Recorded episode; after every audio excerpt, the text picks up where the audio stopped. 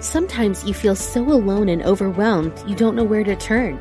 These days, it seems like there is no end to our problems. We invite you to connect with Silent Unity, the 24 hour prayer ministry where someone is waiting to pray with you right now. Since 1890, Silent Unity has always been there. No judgment or dogma, just someone affirming the best for you. Call 816 969 2000 today. You can also connect online at unityprayervigil.org. You're listening to Unity Online Radio, the voice of an awakening world.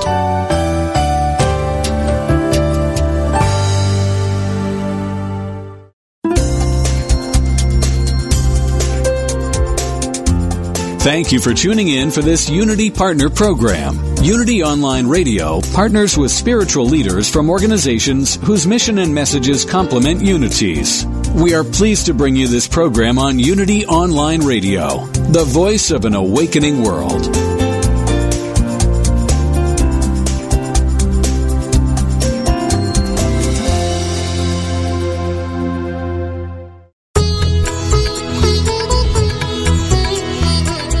Welcome to the Yoga Hour, Living the Eternal Way, offering insights and practices for spiritually conscious living today with Yogacharya Ellen Grace O'Brien from the Center for Spiritual Enlightenment in San Jose, California. To ask questions or join in the discussion, email us at the yoga hour at unityonlineradio.org. Now, here's your host, Yogacharya Ellen Grace O'Brien. Welcome to the Yoga Hour, our time to open our hearts and our minds to the infinite. I'm Yogacharya O'Brien, and today I'll be sharing some insights and uh, practices from the ancient system of Kriya Yoga, philosophy and practice for spiritually conscious, fulfilled living in our world today. Many people, of course, are familiar with the term yoga, but not so many are aware of the philosophy uh, it holds in terms of acknowledging and helping us to experience our essential spiritual nature, to be restored to our original wholeness, knowing the truth of what we are and then living in harmony with it. And our topic today is one truth known by many names the interspiritual imperative of yoga and Vedanta. So we're going to be looking at um, how, as a spiritual science and practice, both yoga and Vedanta can be practiced by people from many traditions, and we can discover the heart of truth at them all. And our uh, special guest joining us today is Swami Mahayogananda. Uh, Swamiji joined the Ramakrishna Order in 1997, attended attended the Order's seminary at its headquarters in India and served at several of the Order centers in India. In uh, 2008, he was posted to the Vedanta Center of Greater Washington, D.C., and served briefly at the Vedanta Society of Berkeley, and he currently serves at the Vedanta Society of Southern California in Los Angeles. Swami Mahayogananda uh, and I were we both participated recently in a gathering of contemplatives at the Snowmass Interspiritual Dialogue meeting with Father Thomas Keating, who uh, is a Catholic uh, monk and priest who's been known for uh, lifting up this uh, philosophy and practice of interspiritual engagement. Uh, Swami Mahayogananda's uh, website is vedanta.org. Welcome, Swami Mahayogananda. I'm so delighted you're here today on Yoga Hour. Mother Uma, it's a delight for me to be here and to talk with you and to remember our profound meeting in Snowmass. Oh, that's wonderful. I know. So let's practice something just for a moment that we practice there, which is just a time of sharing uh, in a moment of contemplation, moment of quiet reflection.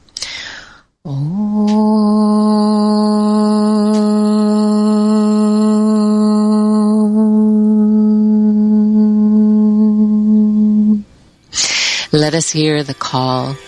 Awaken to the one truth known by many names.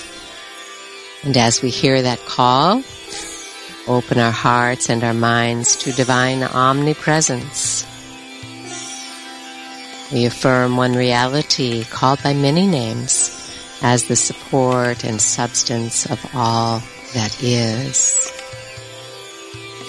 So we take a breath, just an easy breath, becoming present to ourselves in this moment. And as we become awake and aware, present to ourselves, we can remember that reality right where we are, this divine essence that is present within us, around us, through us, between us.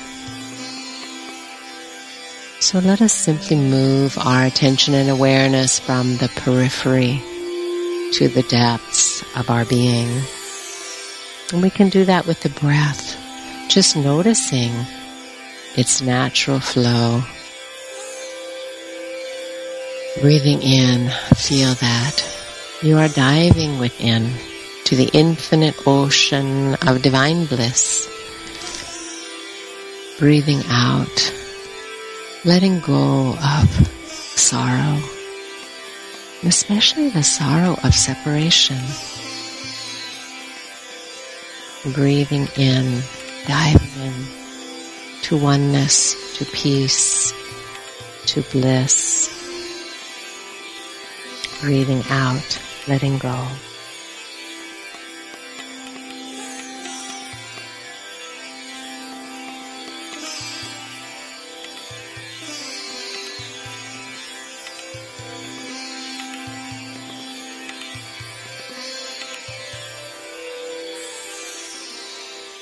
Such a simple practice to become aware of our breath and to intend to become aware of the higher true self. So simple. And in a moment, we notice our thoughts and feelings beginning to settle and awareness expanding, becoming aware of that unmoving, unchanging, birthless, deathless being within and the peace that emanates from it. So as we conclude this moment of meditation, let's gather up that peace now and intend to let it permeate our day to share that peace with all that we meet.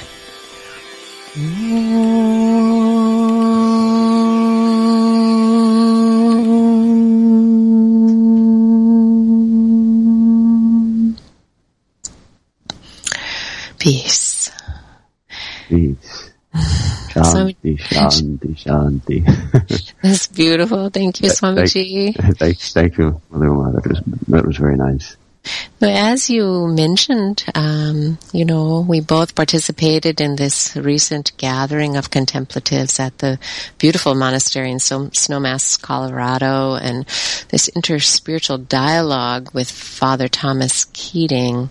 And so I thought we, you know, for our, our listeners who might be unfamiliar with that term interspiritual and the whole movement that surrounds it, we could begin um, just talking a little bit about the term, um, how we understand it and how we experienced it. You know, for me, right. uh, I, I understand it as a form of engagement uh, across religious and spiritual traditions that that aims to explore not only dialogue about what we believe and how we differ, but to connect um, along deeper avenues of insight, of practice, and engagement. So, uh, and and I understood, you know, this was a call that came from Father Thomas, who's a mystic, a con- contemplative, um, who who who felt that it was imperative for the religious uh, and spiritual tradition just to come together in this way. You know, dialogue yeah. is so important as we learn about each other, we learn about our beliefs, our practices,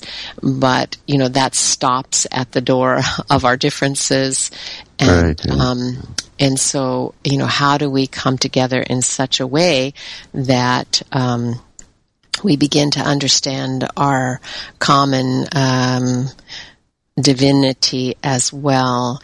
Um, so, Swamiji, how did you get drawn to the, participate in, in the Snowmass dialogue, and, and what has been your interest in this whole whole thing? Uh, well, I, I, was thinking about that, and uh, because uh, it actually goes back pretty far. Uh, when I was first began to seek uh, for something more, when I first started getting those first inklings of there must be more to life than just what we're seeing here, uh, I was I came in touch with uh, a real interspiritual teacher whose name was Lex Hixon. Oh, some of, some of you may have heard of him. Some of our listeners may know he he was yeah. a, a, practitioner in Vedanta, but also in a number of other traditions. He called them parallel sacred worlds, mm. and he introduced me simultaneously to Islamic mysticism and Zen Buddhism and Vedanta. Mm. So I was uh, I started my path actually walking three paths at the same time, and it was a it was a it was a wonderful period of uh, of exploration and of beginning to of, of awakening and finding these uh, amazing spiritual traditions which are leading us to spiritual awakening that spirit is true spirit is real and here are these living traditions passed down for thousands of years that are vehicles for personal transformation and realization. So it was a, a wonderful time of seeking. And uh, then uh, what happened is uh, I realized that I, I had to pick one. and uh, to, to really dive deep, I had to pick one. So it also became, a, after that uh, initial excitement, it, it, was a period of, of uh, pain, a little bit painful because I knew that I had to pick one, but I, I didn't know how I could give up the other ones.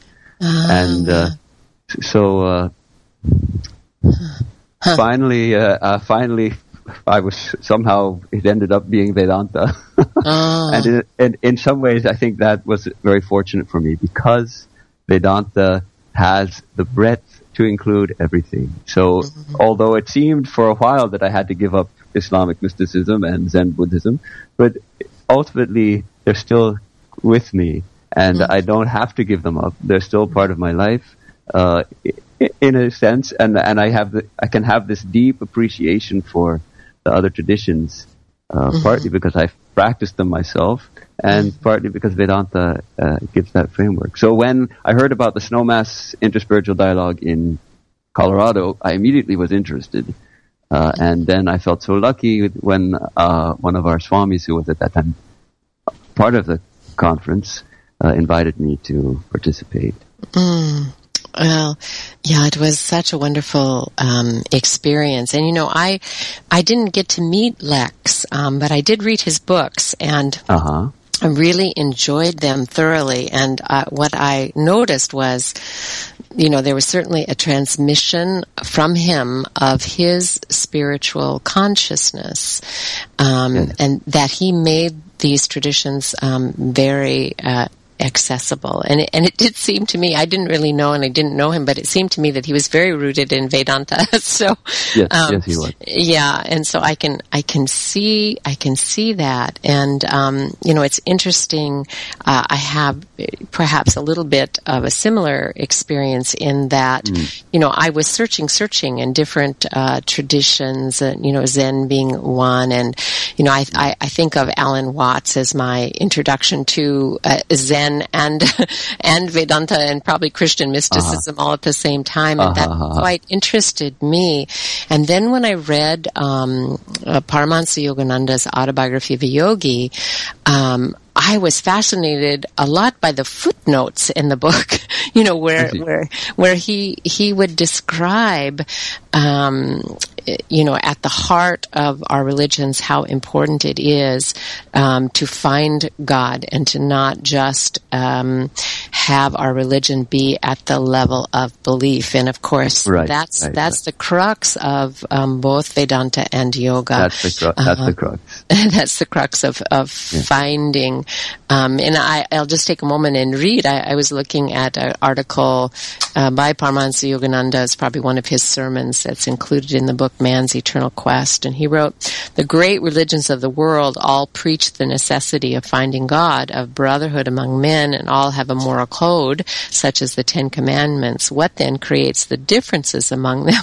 And he says, it's hmm. bigotry. In men's mind. Oh. Not yeah. by concentrating on dogma may we reach God, but by actual soul knowledge. When men perceive right. the universal truths underlying various religions, there will be no more difficulties over dogma. To me, right. there is neither Jew nor Christian nor Hindu. All are my brothers. I worship in all temples, for each of them has been erected to honor my Father. And so, wow. of course, he had, he had that universal outlook. But today, in the you know this interspiritual movement, we find you know many nuances of it, and so um, and especially the importance of uh, in let, us see, we could say there's both ends, you know, so there's the importance of being able to engage with others of different faiths who are grounded in their own faith. Like you say right. now, you know, for you, that is Vedanta. And then from yes. there, you can open to and experience and appreciate the, the jewels of other traditions. And, um, and then there are others, of course, who, who now are saying, no, my whole path is interspiritual. I am not, uh, grounded in one one place other than the heart of my own spiritual consciousness. So we'll talk about right. that more uh, in in the program.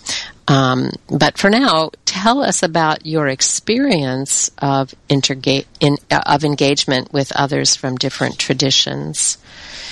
How did you experience oh. that?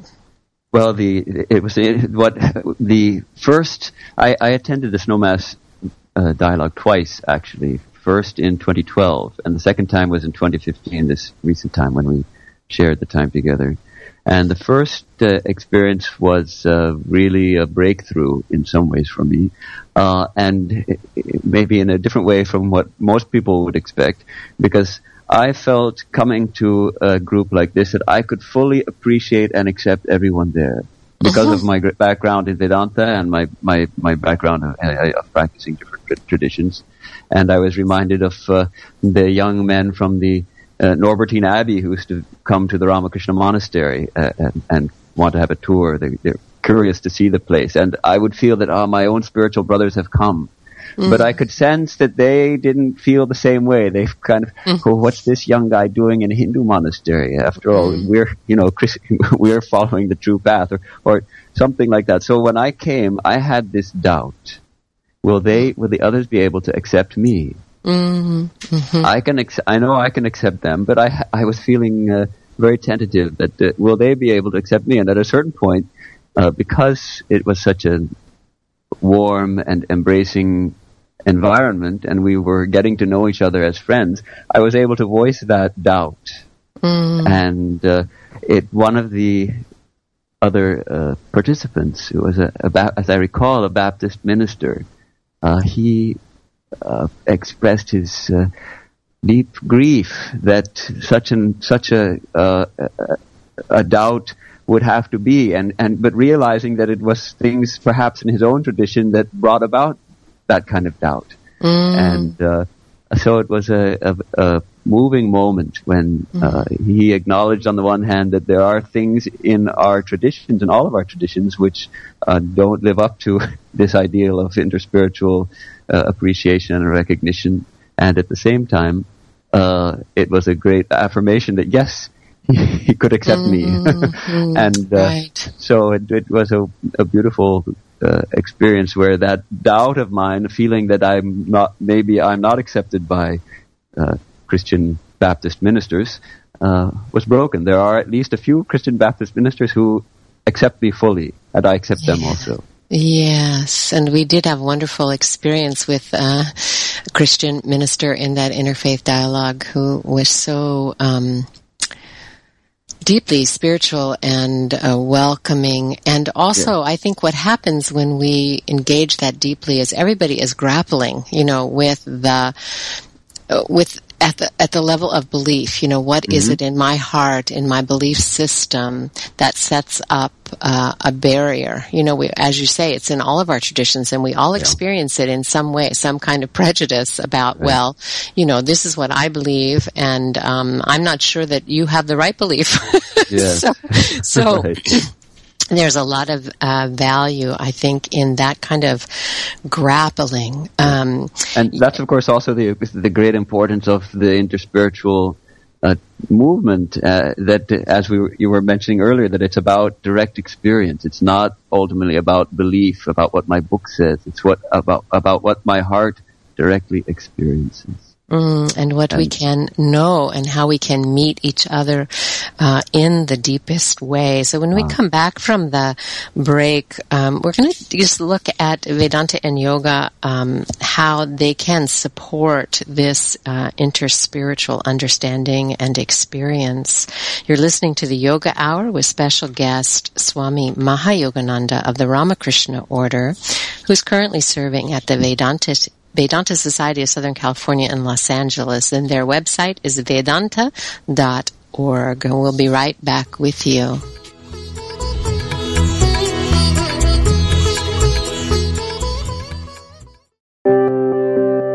Wouldn't you like to share the programs that inspire you most with audiences around the world? That's easier than ever with mobile giving. Just text Unity Radio to 72727 and help us continue offering spiritual programs that change lives.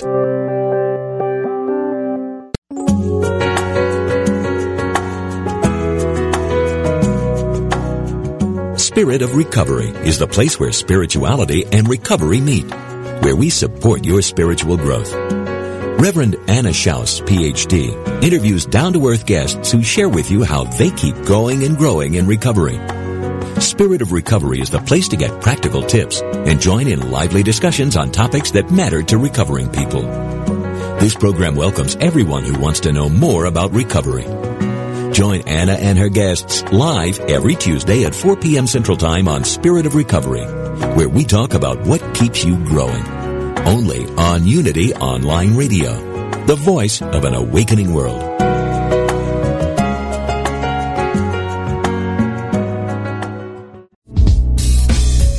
If you've ever wondered how a specific Bible verse might be interpreted metaphysically, then Interpret This is for you. In Interpret This, Unity Minister Reverend Ed Townley answers your questions about the Bible and how to apply its verses to your life with passion, depth, and spiritual insight. To submit a question or to enjoy any of his numerous metaphysical interpretations, visit unity.org and click on the Interpret This box.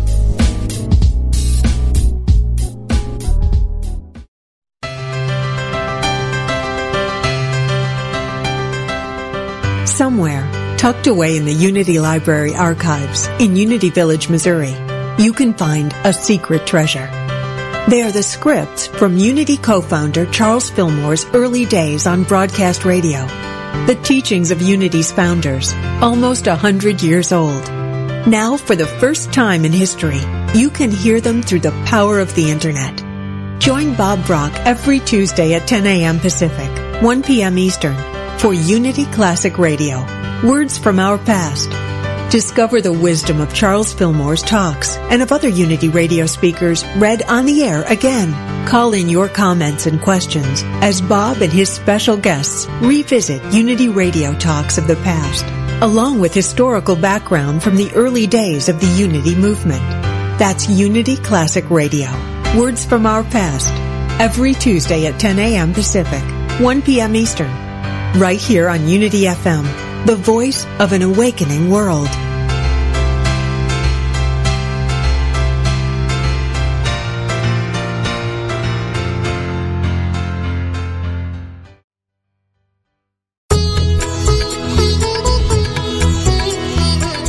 You're listening to the Yoga Hour, Living the Eternal Way, with Yogacharya Ellen Grace O'Brien. We now return to the Yoga Hour. Welcome back to the Yoga Hour. Today we're uh, talking with Swami Mahayogananda about this um, interspiritual engagement. And um, in this segment of the program, we're going to be looking at what is it that we find in yoga and Vedanta that um, that support uh, this uh, idea of interspirituality and that uh, encourage uh, and at least make open the possibility of exploring uh, at a deep level the heart of the past. You know, we think of the uh, teaching from the Rig Veda, truth is one. The sages call it by many names. So this understanding that there is one truth, one reality, makes it possible for us to respect all religions and spiritual paths as different ways to reach the same goal of self and God realization. So Swamiji, what, what do you find in Vedanta that um, has supported um, for you this um, idea and practice of interspiritual engagement or that offers you know a more expansive view about religious diversity? Uh, well of course in our tradition it goes back as you say to that beautiful verse ekam sat vipra bahudha vadanti. That and it's interesting to hear swami vivekananda's translation. He says that which exists is one. Sages call it variously that which mm. exists, ekam sat, that sat, that which, that ex- mm-hmm. ultimate reality is one. And, uh, then we have in our tradition, especially with Sri Ramakrishna's teachings, we find uh, how he gives us so many beautiful parables. Like, for instance, uh, the elephant and the blind people, and how the the blind people wanted to know what an elephant is like, and so they were introduced to an elephant, and they all touched it, and then they began to quarrel amongst themselves. The one said, "Well, an elephant's like a pillar," and another one said, "Well, I touched the elephant; it's like a snake." And the third said, "Well, what do you mean? I touched the elephant too; it's like a broomstick." and of course, they had touched different parts of the elephant. They had all. The important thing is that they had all touched the elephant. They had all touched the elephant, but they had touched. They hadn't experience the whole elephant. Mm. So likewise, when uh, it seems like different traditions are presenting conflicting ideas about divine reality, about absolute reality, uh, it's not that one is right and others are wrong. And mm. this uh, this example get, shows us how that can be because it's seeing reality from a different standpoint. We're only mm. touching the leg of the elephant, or the mm-hmm. tail of the elephant, or the trunk of the elephant. Uh, yeah, and I think in both yoga and Vedanta, you know, we have an introduction in our teachings to relative truth and absolute truth. You know, uh-huh. when in this quote, you know, that which exists is one is absolute truth. Um, mm-hmm. But when we're looking at the level of belief, um, that is relative truth. Everybody has a different viewpoint, and that point of view is also subject to change you know, over time. Right. And, um, of course, that's important that it can, you know, that people have new revelations and it changes at that level. So I think yoga and Vedanta give us that understanding that allows us to think of um, viewpoint, our point of view, as a relative truth, and right. uh, this heart of reality as absolute truth. And um, you know, Swamiji, when I think of Ramakrishna Paramahansa, I think of um, a story that someone told me or I read about him that when um, devotees would come to him to a- to ask about, you know, the reality and the teachings and yeah. learn about God, he would say, "Well, you know, how do you want to uh, talk about God? You know, with qualities or without?" right. Uh-huh. and so this, there is, we find in uh, yoga and Vedanta both this um, amazing, uh, expansive uh, way of looking at uh, this expression of God uh, that can be both beyond, can be transcendental, you know, without qualities, unmoving, unchanging, or can be, you know, that which is expressing infinitely in many forms and in, mm. in many ways. So, um, I found that, you know, that was so attractive to me in yoga. You know, I found that in, of course, Paramahansa Yogananda. That was so inspiring to me, you know, how he worshipped uh, Divine Mother. Yes. Um, but you know, he also worshipped uh, Krishna, and right. uh, and he could and he could worship also the Christ. Yes, and yes. Uh, and so you know, it was like different uh, facets of the same gem, yeah. and uh, you know, it, that appealed to me. Sure. That's that's the uh, idea the idea of the chosen ideal that we have that mm-hmm. uh, the d- divine is one, but uh, it manifests in, in different ways and to suit the needs and natures of different people. So uh, you might be a d- devotee of Divine Mother. I might be a devotee of Jesus.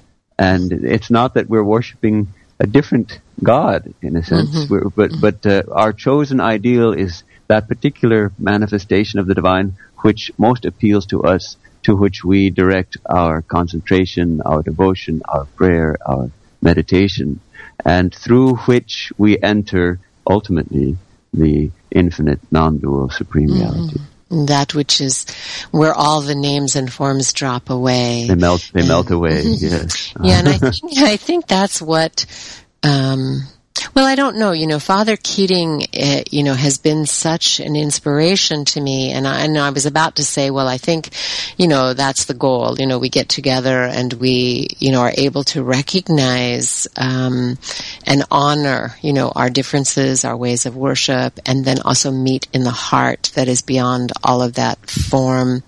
And, you know, that's really the goal. But I, I don't know that he would say there was a goal. I, I, uh, and I can't mm. speak for him, but you know, my experience right. of him has been that he, every time, you know, we would find something as a group that we could hold up and call truth. Ah. Um, he would say, well, well, you know, didn't you find him to be that way? He, uh, I, I heard that, uh, pre- when they were working on their, their points of agreement, uh, the he wanted to use the word absolute mystery, whereas the Buddhists and the Vedantists they preferred the term absolute reality. So mm-hmm. that's a, a, difference built into our traditions.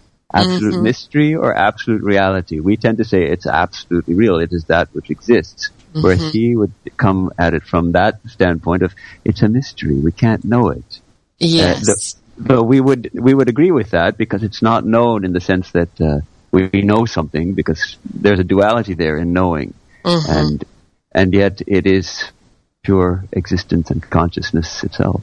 Yeah, and I just felt as a true mystic, he he was continually encouraging us not to come to a conclusion, uh-huh. you know, uh-huh. not to uh-huh. not to put not to put God in a box, even right. you know, right. even in an interspiritual box. And uh-huh. um, you know, I, I remembered yes, yes. with a smile. You remember when we were in uh, Seattle, and that group, you know, who just absolutely loved him and honored him, you know, for his interspiritual work.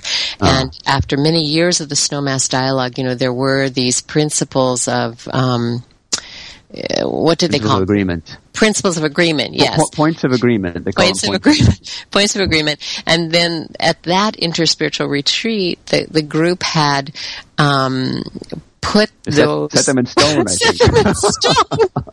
right, right. I mean, when we think about it, it's kind of humorous now, isn't it? so, and they and it was really to honor Father Keating and the whole movement, right. and to put them make these points of agreement because they're so hopeful that all these different traditions can find points of agreement. But then to you know put them up there at the interspiritual retreat, and right, I remember you know when they showed them to Father Keating, and then and and his. Re- in his response, you know, he was grateful and, you know, it was kind of like, well, what do you think? And he said, well, it's a good beginning.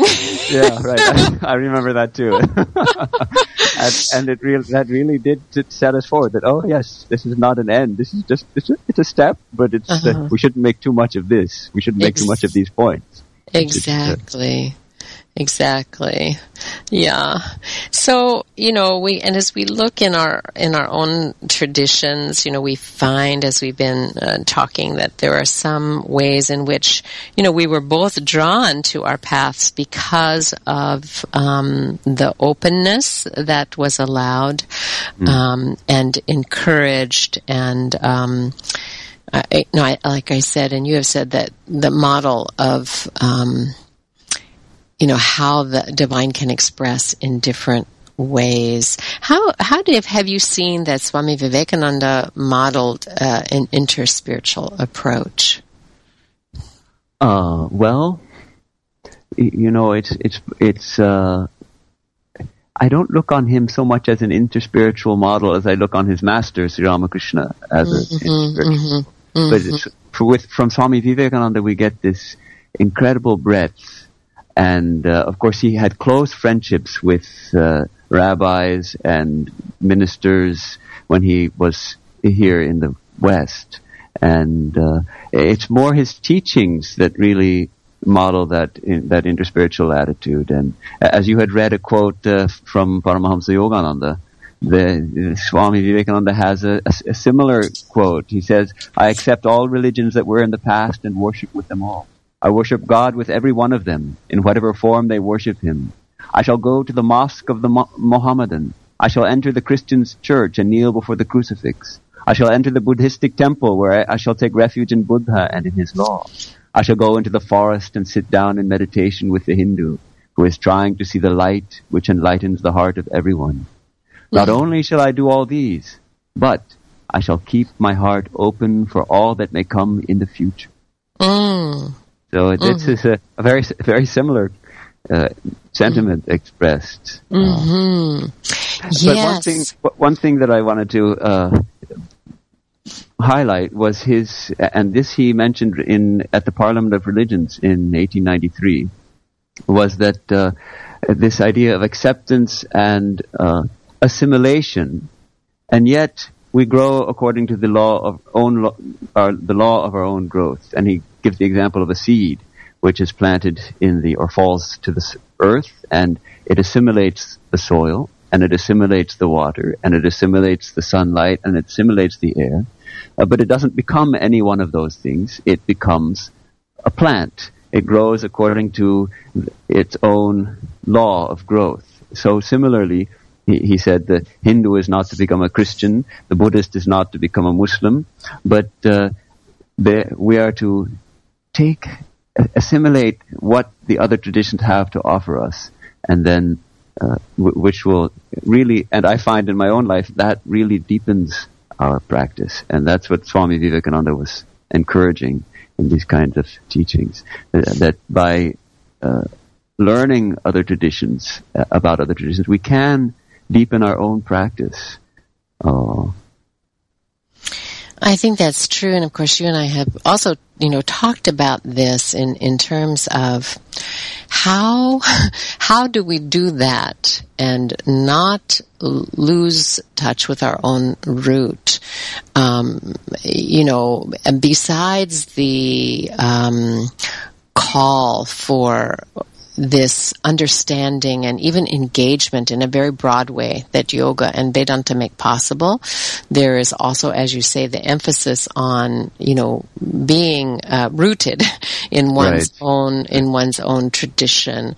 And, um, you know, you and I are in agreement on this point that it's essential, um, that you have that root. Otherwise, I think it just becomes confusing. And, you know, the whole goal of, of yoga is to quiet the mind um, and you know so we can experience our divine nature but i have found if you know if i get too uh, overly involved in things that are you know practices for example that are outside of my own um, then it begins to create uh, doubts and confusion in the mental mm. field um, mm. which is against the goal of yoga right, right, so you know i i have found that um, you know, when I first started out, similar to you, that experimentation was, you know, it's like you, like going to the smorgasbord, uh-huh. right? Uh-huh. And, you know, and you're, and you're tasting different cuisines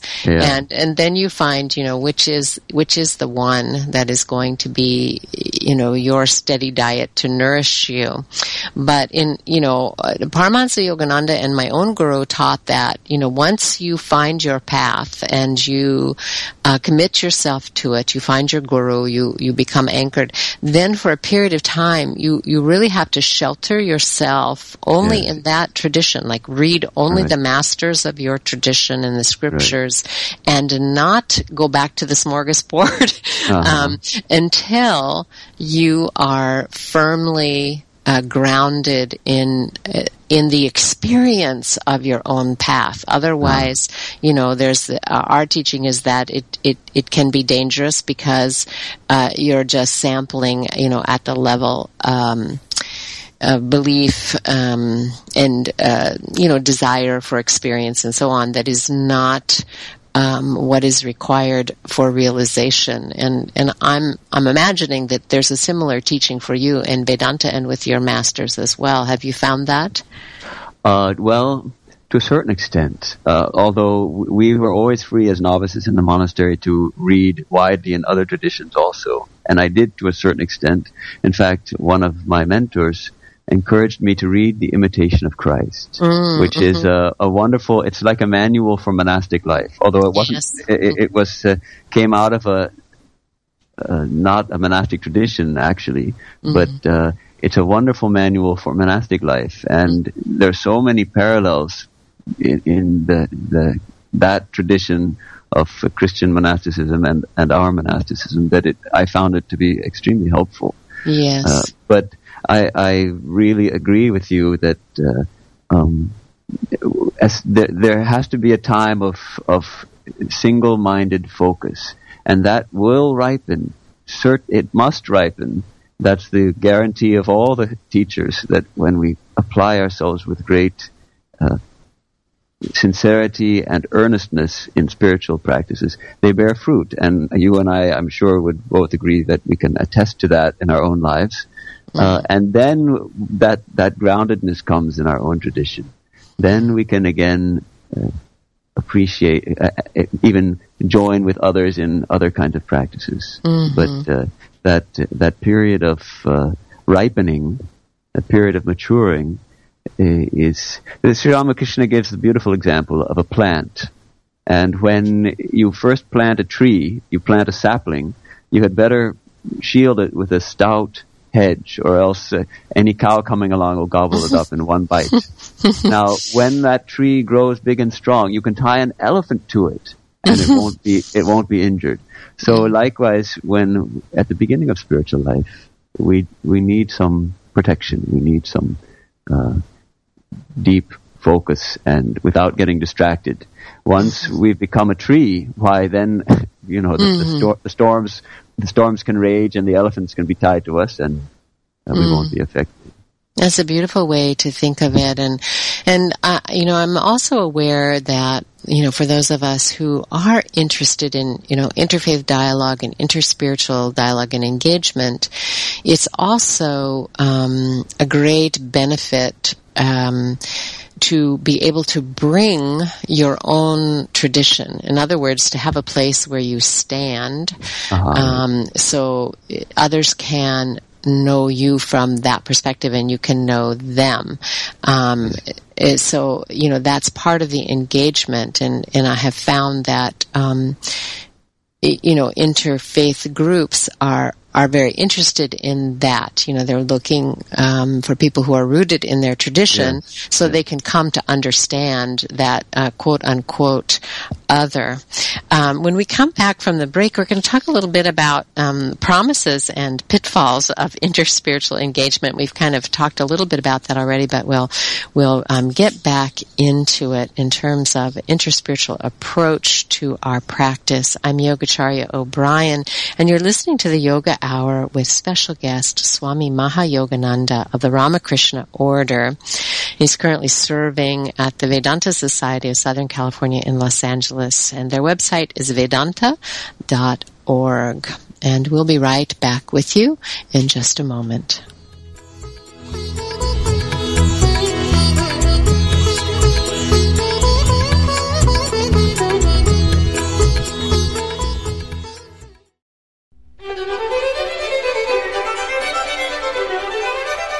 Have you heard about Dr. Tom Shepherd's new program on Unity Online Radio?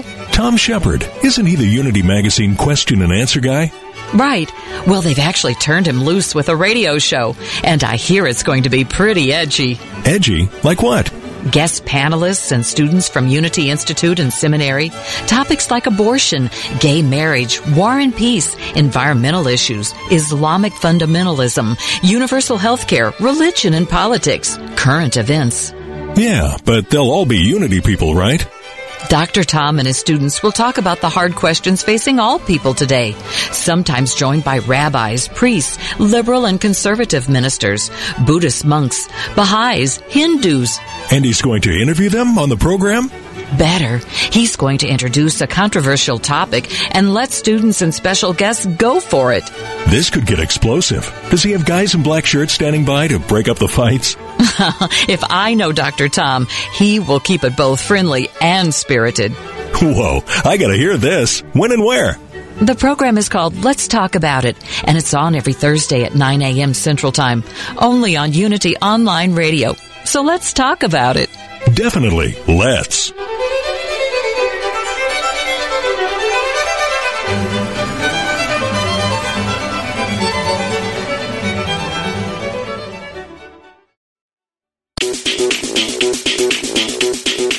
Culture is defined by the Oxford Dictionary as modern popular culture transmitted via mass media and aimed particularly at younger people. But can it be meaningful? Spiritual even? The hosts of Pop Conscious think it can be and that it can be fun to explore too. Melena Don and Stacy Macris Ross will be your amateur cultural anthropologists examining pop culture and spirituality every Monday at 2 p.m. Central on Pop Conscious on Unity Online Radio, the voice of an awakening world.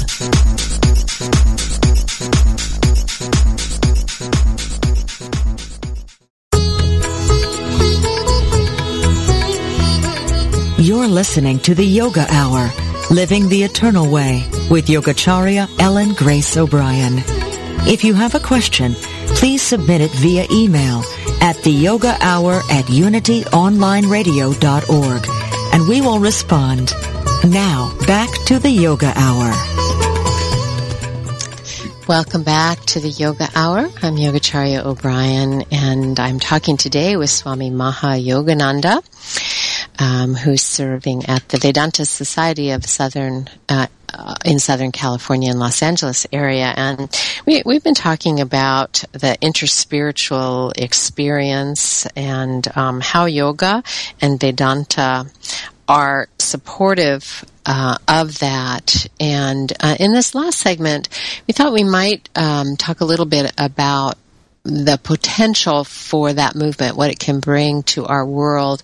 At this particular time uh, in the U.S., um, there's a lot of political dialogue going on. Um, and we've had a lot of violence uh, in our society and, of course, in the world that, that concerns people deeply. And some of the rhetoric that comes out of that is very divisive and Yeah, um, that that that concerns people. Um, you know, it really breaks our hearts, and so you know we're all asking, well, you know, what can I do? And um, so perhaps we we find something in our interfaith, in our interreligious engagement.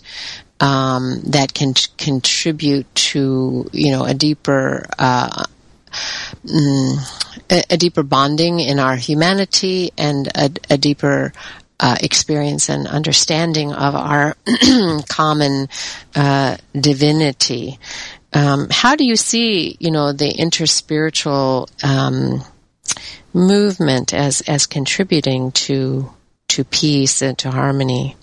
I, I think it has great potential, uh, and uh, precisely because in, the interspiritual movement we get to know people from other traditions as friends, as fellow human beings, not as uh, we start out maybe as someone other. You are a Christian, I am a Hindu.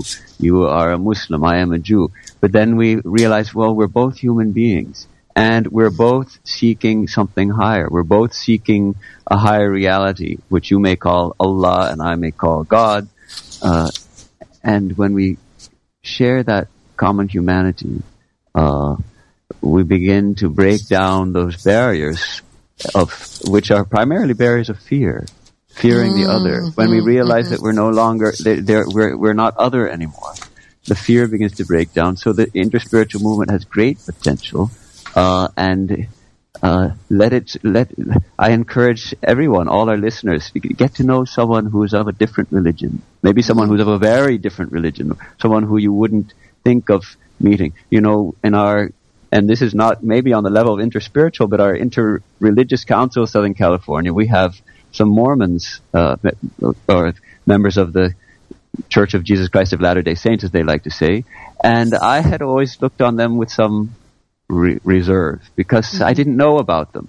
But mm-hmm. I got to know, I've gotten to know a number of Mormons and they're wonderful people.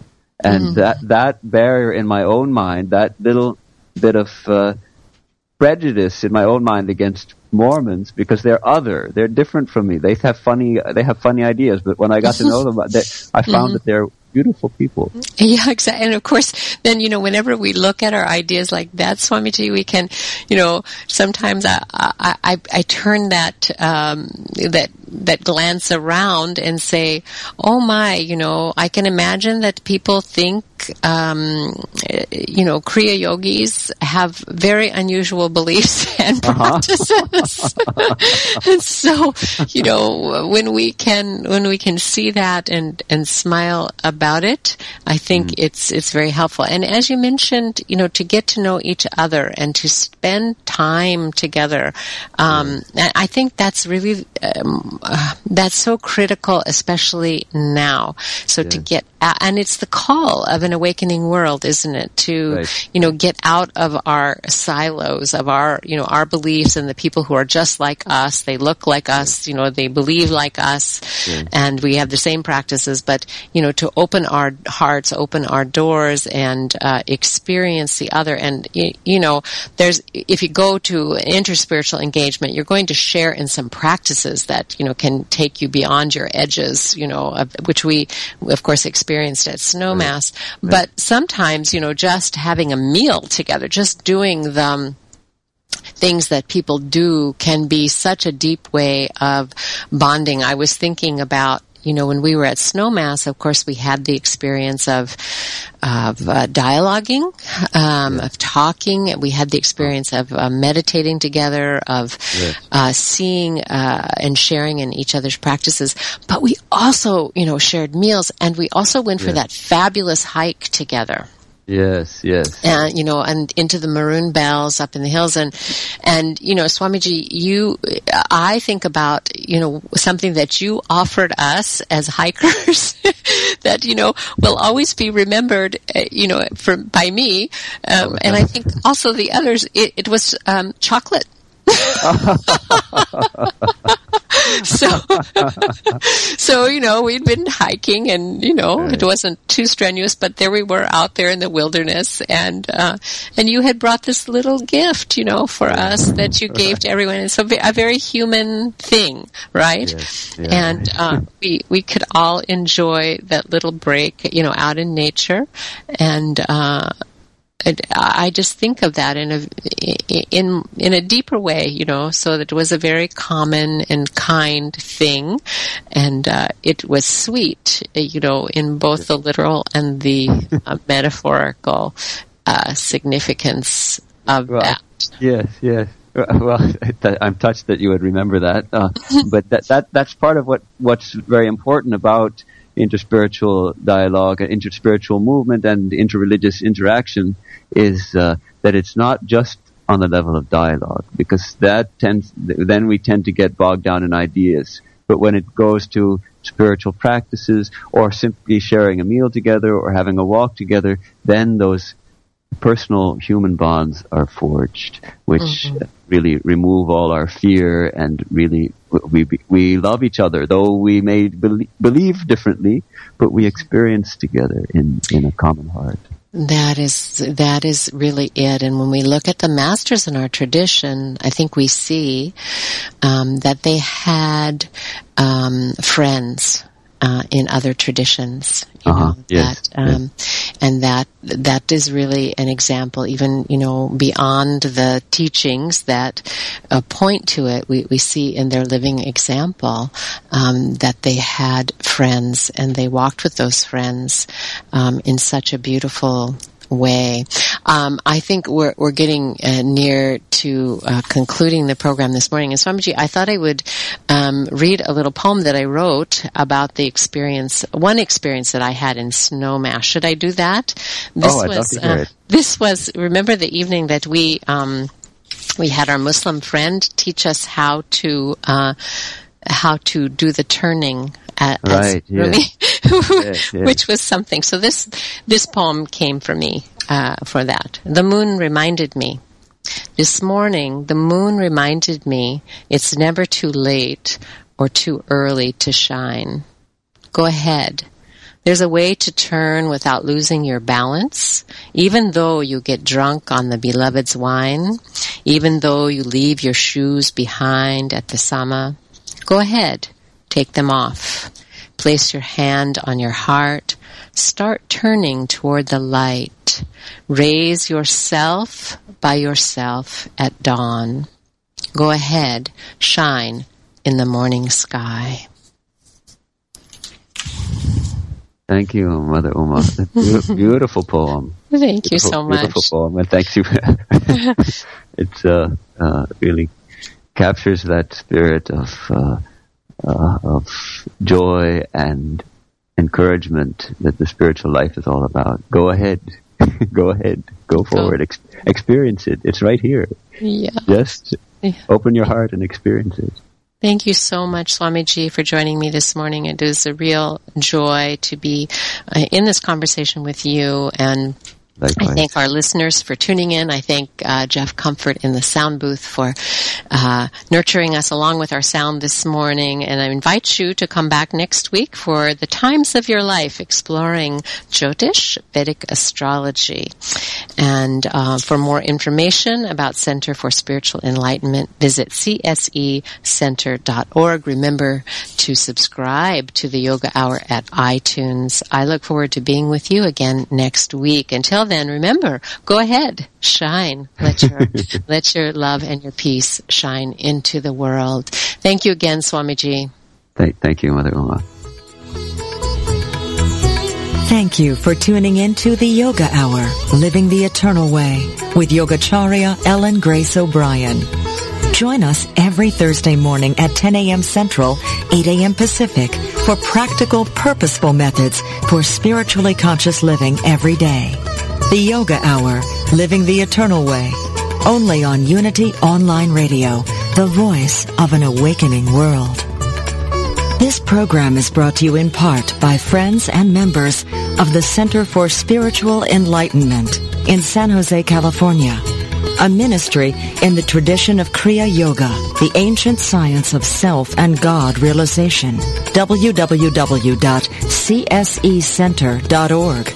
Request free literature by writing info at csecenter.org.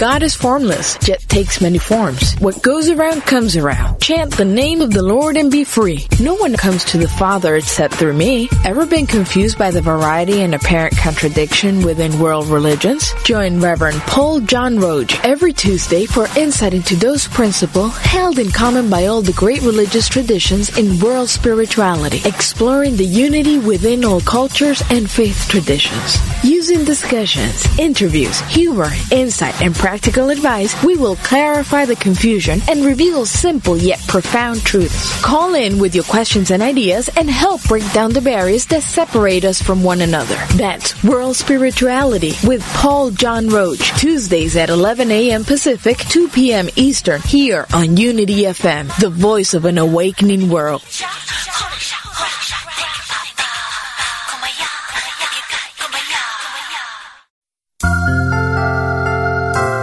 Have you ever stood by a railroad track when a fast train was approaching from a distance? As the train came nearer, the roar of the engine and the screech of the whistle seemed to rise in pitch and become louder. As it came alongside, it seemed larger than life and ready to engulf you. Then as the train passed by, the sound became lower in pitch and loudness until at last it was merely an echo in the distance. Just like that train, sometimes our experiences appear larger than life just before they pass us by. It seems they are going to engulf us, and then suddenly they're gone. Perhaps you are in a larger than life situation right now. Changing your thoughts can result in positive changes in you and the world around you. This message has been brought to you by the Association of Unity Churches International. To find a Unity Church near you, visit www.unity.org.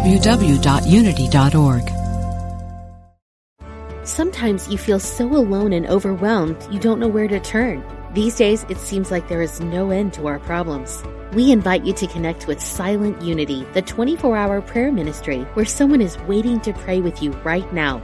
Since 1890, Silent Unity has always been there. No judgment or dogma, just someone affirming the best for you. Call 816 969 2000 today. You can also connect online at unityprayervigil.org